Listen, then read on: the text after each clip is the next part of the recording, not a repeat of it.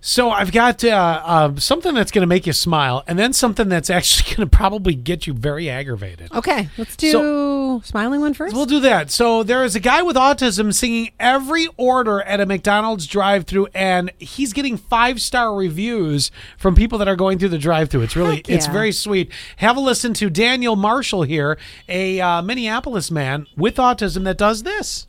Ba-da-fa-fa-fa, we loving you. This guy is great. Thank you so much for choosing Arden Hills McDonald's. My name is Daniel. How are you today? I was different from a lot of people. I was called names. every day they would say to him, You just need to quit. I understand how he ticks. My youngest son is actually autistic as well. Customer service is that for Daniel. Y'all looking swaggerific right now. Everything he has, he puts into that. Love that line, You know, swaggerific. isn't it crazy how like something that you know he, they said he got picked on and he needs to quit and things like that ends up being the thing that makes people's day. Yeah, it totally drink, uh, totally bringing joy to people. Yes. Now I'm going to answer the question for you that you've been wondering for years. What's that? Can you drive a car over molten lava if you had to escape the volcano of Hornell, and because it might erupt at any time, the mountain might blow. Mm-hmm. You never uh, know. Mm-hmm. Mount St. Hornell, and uh, if it happens and you have to drive out of there, will your car survive? I'm gonna guess no. Isn't it like quicksand? Well, wouldn't I don't know if it would suck you down, but you might melt is what I'm thinking, right? Well, here, Oh, yeah. thanks to the guys at Action Lab, they did a test where they drove a car over a uh, slab of molten lava, and you can listen to the breakdown of how this went. Here you go. Mm-hmm. Let's see what happens if for some reason you had to drive over a small amount of lava that came from an erupting volcano. Would it pop your tire? Okay. Okay, go. Whoa! okay, that was awesome.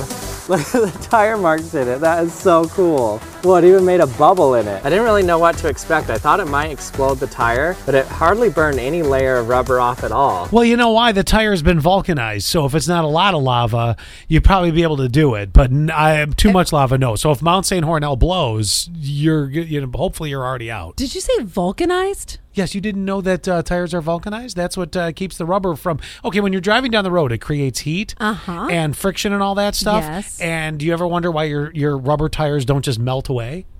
I never wondered that, but now I'm, I'm enjoying this It's, explanation. it's a process known as vulcanization, and it's uh, How that it's almost weird that I don't know this because one of my best girlfriends, this is like cars are her thing. Yeah. like this is what she does for a uh, living. sure.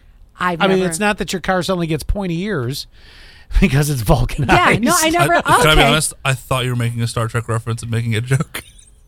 When you I'm said really that. concerned about the two of you. I'm not even joking.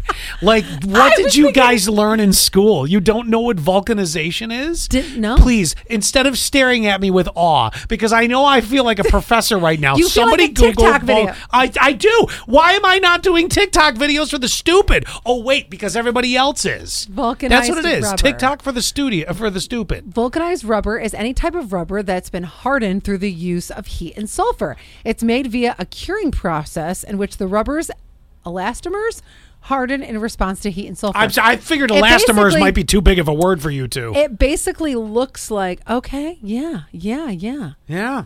Um, it says also vulcanized rubber is used to make a variety of items, Mm-hmm. including the soles of shoes, hoses. Can we walk on lava now? That's not the. que- God, I you wanna just- know. Now you're making Somebody it make dumb. the experiment. Oh my God!